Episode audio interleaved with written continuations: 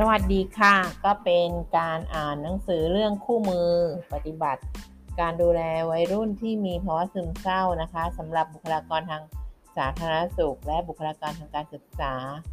ตามแนวทางการดูแลวัยรุ่นที่มีภาวะซึมเศร้า ก็ครั้งนี้น่าจะเป็น episode สุดท้ายแล้วนะคะ ก็เรื่องของความเชื่อผิดๆเกี่ยวกับภาวะซึมเศร้านะคะ แล้วเราก็จะรวมไปถึงภาคผนวกด้วย นี้ความเชื่อผิดๆเกี่ยวกับภาวะซึมเศร้าคือ เชื่อว่าการตำหนิวัยรุ่น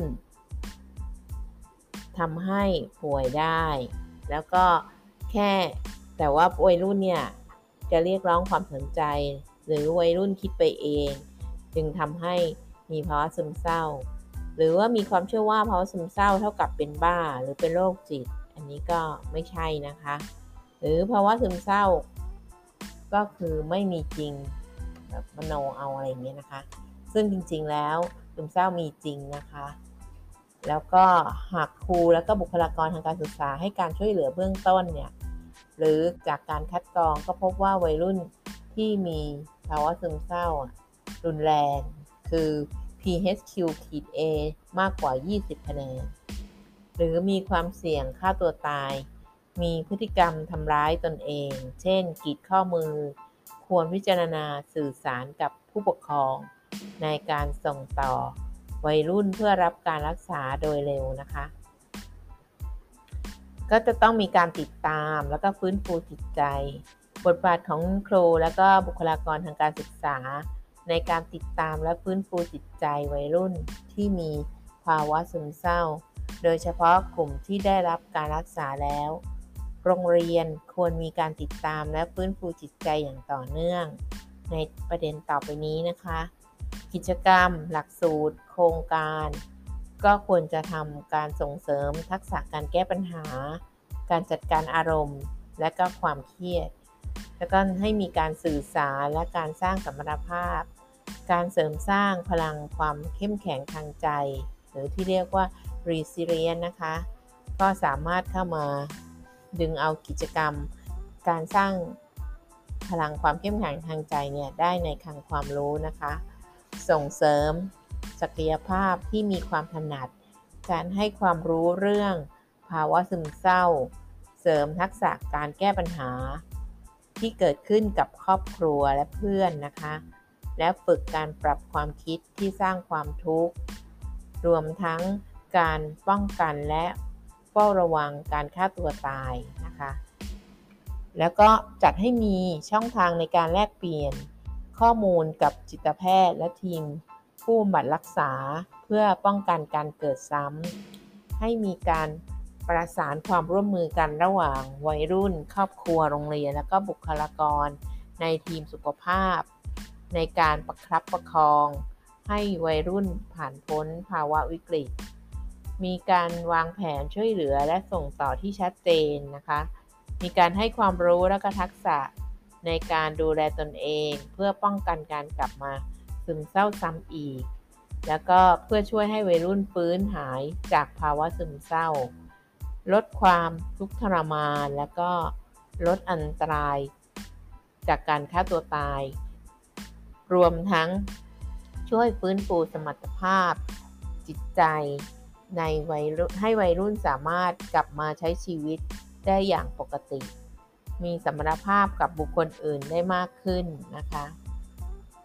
แล้วก็จะมีเรื่องของใบความรู้นะคะ ใบความรู้ที่ทำขึ้นเพื่อจะประกอบ โดยเขียนโดยศาสตราจารย์ ผู้ช่วยศาสตราจารย์ในแพทย์ นัททรทิพยรัตนเสถียรนะคะ จิตแพทย์และ จิตแพทย์เด็กและวัยรุ่น ความรู้ทั่วไปเกี่ยวกับภาวะซึมเศร้าสำหรับวัยรุ่นก็คือ คุณไม่ใช่คนเดียวที่เป็นโรคซึมเศร้าอย่างแน่นอน เพราะโรคซึมเศร้าเป็นโรคที่พบบ่อยมาก เพียงแต่ว่าคนที่เป็นเขาจะบอกคุณหรือเปล่าเท่านั้นแหละที่เขาซึมเศร้าหรือเปล่า มนุษย์ทั่วไปอาจมีอารมณ์ขึ้นขึ้นลงลงได้ตามธรรมชาติ โดยเฉพาะวัยรุ่น อย่างคุณที่มีฮอร์โมนเปลี่ยนแปลงไปเยอะนะคะ แต่เศร้าตามธรรมชาติกับโรคซึมเศร้านั้นต่างกันที่ว่าโรคซึมเศร้าจะทำให้เกิดอารมณ์เศร้าต่อเนื่องยาวนาน เป็นสัปดาห์หรือเป็นเดือนๆและรุนแรงจนเสียหน้าที่ในการดำเนินชีวิต เช่น ไปเรียนหนังสือไม่ได้ อ่านหนังสือไม่รู้เรื่องทำอะไรก็ไม่สนุก โรคซึมเศร้าเกิดได้จากหลายสาเหตุ คุณอาจเผชิญกับปัญหาชีวิตที่รุนแรง หรือต่อเนื่องยาวนาน หรือระดับสารเคมีในสมองของคุณเกิดเสียสมดุล ทั้งหมดนี้ทำให้เกิดอาการของโรคซึมเศร้าขึ้นมา โรคซึมเศร้าเป็นโรคที่มีการศึกษาทางวิทยาศาสตร์ ที่แสดงถึงความเปลี่ยนแปลงในร่างกาย ที่เกิดขึ้น แล้วก็จากโรคซึมเศร้า เช่น สมองบางส่วนทำงานน้อยลง หรือมีขนาดเล็กลง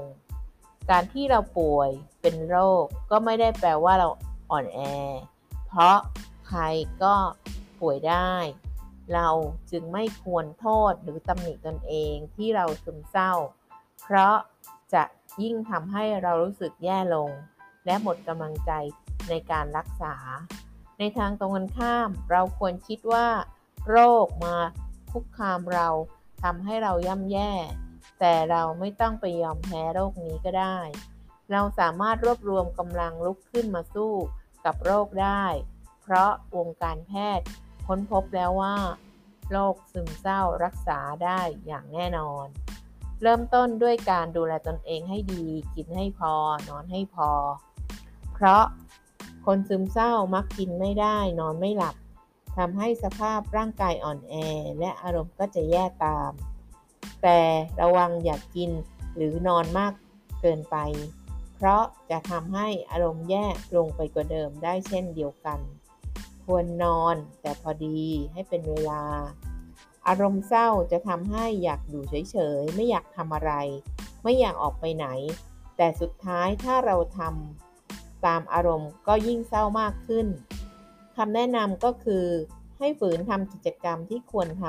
ำหรือจำเป็นต้องทำต่อไป แม้จะไม่อยากท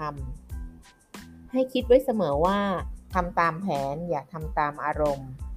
นอกจากนี้ถ้าสามารถเพิ่มกิจกรรมให้แอคทีฟมากขึ้นกว่าปกติได้ยิ่งดี เช่น ออกกำลังกาย จัดห้อง เก็บกวาดทำความสะอาดบ้าน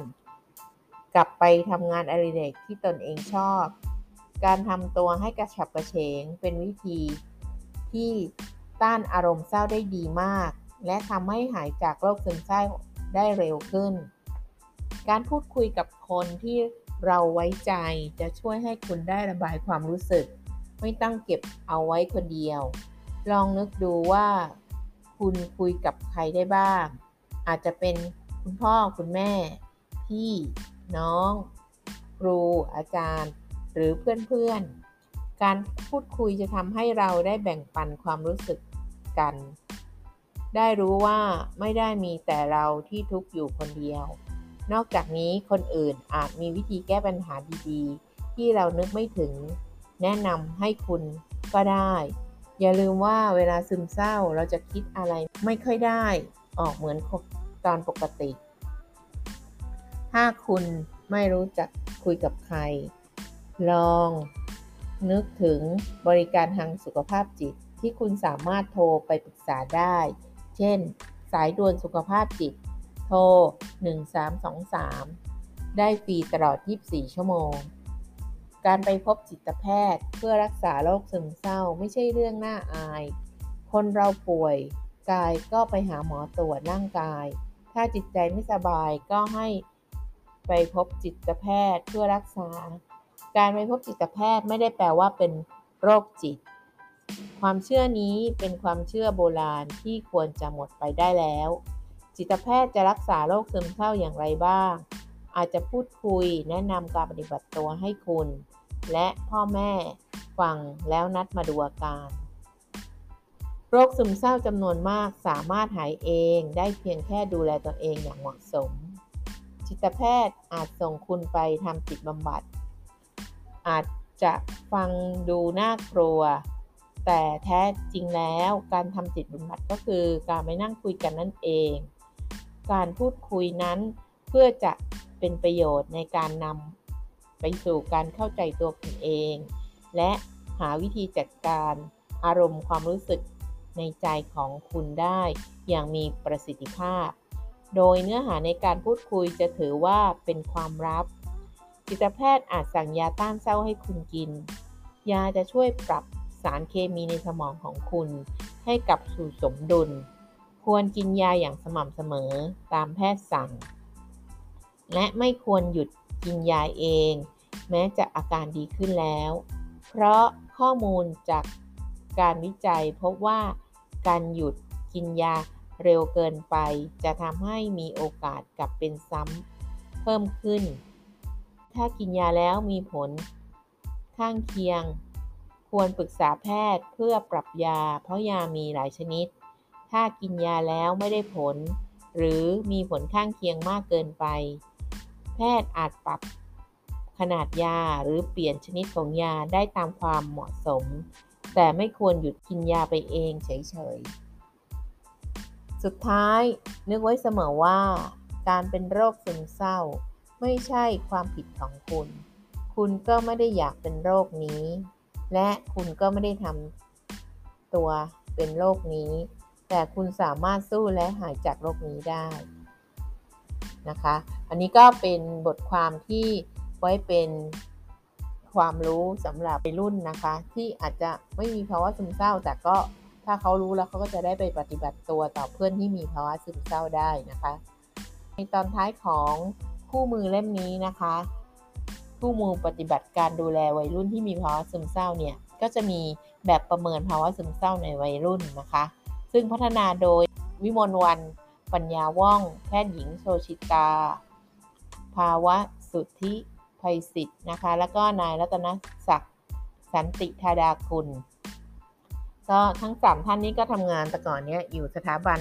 สุขภาพจิตเด็กและวัยรุ่นราชนครินนะคะ ก็ได้ทำการพัฒนาตั้งแต่ปีพศ 2561 กลุ่มเป้าหมายที่จะใช้แบบประเมินนี้ก็ตั้งแต่อายุ 11 ปีถึง 20 ปีนะคะ วิธีใช้แบบประเมินนี้ก็คือการให้ วัยรุ่นเนี่ยที่อ่านออกเนี่ยได้ทำเองนะคะ เป็นแบบประเมินเป็น self-report ประกอบด้วยข้อคำถาม 9 ข้อ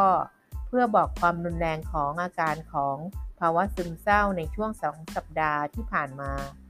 แบ่งเป็น 4 ระดับได้แก่ ไม่มีอาการ มีบางวัน มีมากแล้วก็มีมากกว่า 7 วันนะคะ แล้วก็มีแทบทุกวัน มี 4 ระดับนะ 1 ไม่มีเลย 2 มีบางวัน 3 มีมากกว่า 7 วัน แล้วก็สุดท้ายคือมีมีแทบทุกวันนะคะ แล้วก็มีคะแนนตั้งแต่ 0 ถึง 27 คะแนน นอกจากนี้ผู้พัฒนาเครื่องมือได้เพิ่มข้อคำถามอีก 2 ข้อนะคะ กรณีวัยรุ่นที่มีความเสี่ยงต่อการฆ่าตัวตายและทำร้ายตนเอง โดยไม่ต้องคิดคะแนน การให้คะแนนนะคะ ก็คือ ให้เป็นไปตามระดับความถี่ของอาการที่เกิดขึ้น ประกอบไปด้วยถ้าไม่มีเลยนี้ให้ศูนย์คะแนน มีบางวันได้ 1 คะแนนนะคะ แล้วก็มีมากกว่า 7 วันนี้ได้ 2 คะแนน ถ้ามีแทบทุกวันนี้ให้ 3 คะแนนนะคะ ก็จะมีการแปลผล0ถึง4คะแนนเนี่ยไม่ถือว่าไม่มีภาวะซึมเศร้า ขณะนี้ยังไม่พบความซึมเศร้าที่ชัดเจน ส่วนใครที่ได้ 5-9 คะแนน ก็มีภาวะซึมเศร้าเล็กน้อย ควรหากิจกรรมที่ช่วยผ่อนคลายอารมณ์ แล้วก็ปรึกษาบุคคลใกล้ชิดที่ไว้ใจได้ ส่วนคะแนนคนที่ได้คะแนน 10ถึง14 นะคะ ก็มีภาวะซึมเศร้าปานกลาง 15ถึง19 ก็มีภาวะซึมเศร้ามาก ควรปรึกษาแพทย์ เพื่อวินิจฉัยและบำบัดรักษา แล้วก็คนที่ได้ 20ถึง27 นี่ก็เป็น ภาวะซึมเศร้าที่รุนแรงนะคะ ก็มีหมายเหตุนะ หากพบความเสี่ยงต่อการฆ่าตัวตายจาก 9 ข้อหรือ 2คำถาม เพิ่ม วัยรุ่นควรได้รับการประเมินความเสี่ยงการฆ่าตัวตายและการเฝ้าระวัง การฆ่าตัวตาย แม้นคะแนนรวมจะไม่ถึงเกณฑ์ก็ตาม แบบสอบถามเนี้ยก็จะมีการถามถึงอายุเพศ และก็วันที่ที่ได้ทำนะคะ ชื่อว่าแบบประเมินภาวะซึมเศร้าในวัยรุ่น Thai version of the Pattern Health Questionnaire of Adolescent นะคะ หรือชื่อย่อว่า PHQ-A คำถามข้อที่ 1 นะคะ อาจจะทำไปพร้อมๆกันก็ได้นะคะถ้ามีไม่มีอาการเลยก็ 0 คะแนน มีบางวันก็ 1 คะแนน แล้วก็มีมากกว่า 7 วัน 2 คะแนน แล้วก็มีแทบทุกวันก็ 3 คะแนนนะคะ ข้อที่ 1 ข้อแรกนะคะ รู้สึกซึมเศร้า หงุดหงิด หรือสิ้นหวังนะคะก็ให้เลือกนะคะ ไม่มีเลยมีบางวันมีมากกว่า 7 วัน มีแทบทุกวันนะคะ ข้อ 2 เบื่อไม่เคยสนใจ หรือไม่เพลิดเพลิน เวลาทำสิ่งต่างๆนะตอบเลยนะคะลองเลือกดูข้อ 3 นอนหลับยากรู้สึกง่วงทั้งวันหรือนอนมากเกินไป ข้อ 4 ไม่อยากอาหารน้ำหนักลด หรือกินมากกว่าปกติ ข้อ 5 รู้สึกเหนื่อยล้า หรือไม่ค่อยมีพลัง ข้อ 6 รู้สึกแย่กับตนเอง หรือรู้สึกว่าตนเองล้มเหลว หรือทำให้ตนเองหรือครอบครัวผิดหวัง ข้อ 7 จดจ่อกับสิ่งต่างๆ ได้ยาก เช่น การทำการบ้าน การอ่านหนังสือ หรือดูโทรทัศน์ ข้อ 8 พูดหรือทำอะไรช้าลง มากจนคนอื่นสังเกตเห็นได้ หรือในทางตัวนั้นข้ามก็คือกระสับกระส่าย หรือกระวนกระวาย จนต้องเคลื่อนไหว ไปมามากกว่าปกติไหมนะคะ ถ้ามีก็ มีบางวันได้1นะคะ มีมากกว่า 7 วันได้ 2 มีแทบทุกวันก็ได้ 3 นะคะ แล้วก็ คิดว่าถ้าตายไปเสียจะดีกว่า หรือคิดจะทำร้ายตนเองด้วยวิธีใดวิธีหนึ่ง อันนี้มีไหมคะเนาะก็ให้รวมคะแนนนะคะ แล้วก็ยังมี 2 ข้อเพิ่มขึ้นมาก็คือ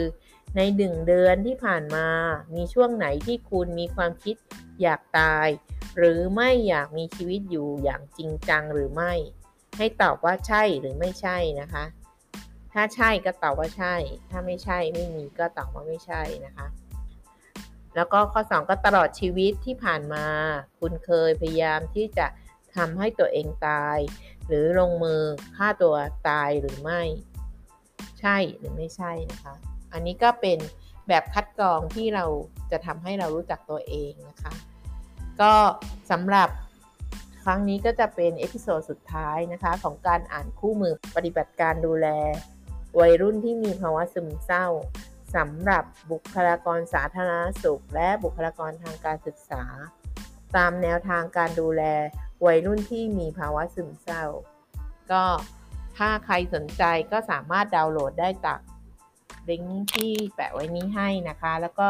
เข้าไปอ่านแบบวัดหรือความรู้อื่นๆที่อยู่ในคลังความรู้อีกนะคะ เรื่องภาวะซึมเศร้าหรืออาการซึมเศร้าเนี่ยสามารถเปิดอ่านได้ในคลังความรู้กรมสุขภาพจิตได้ค่ะ ขอบพระคุณมากค่ะ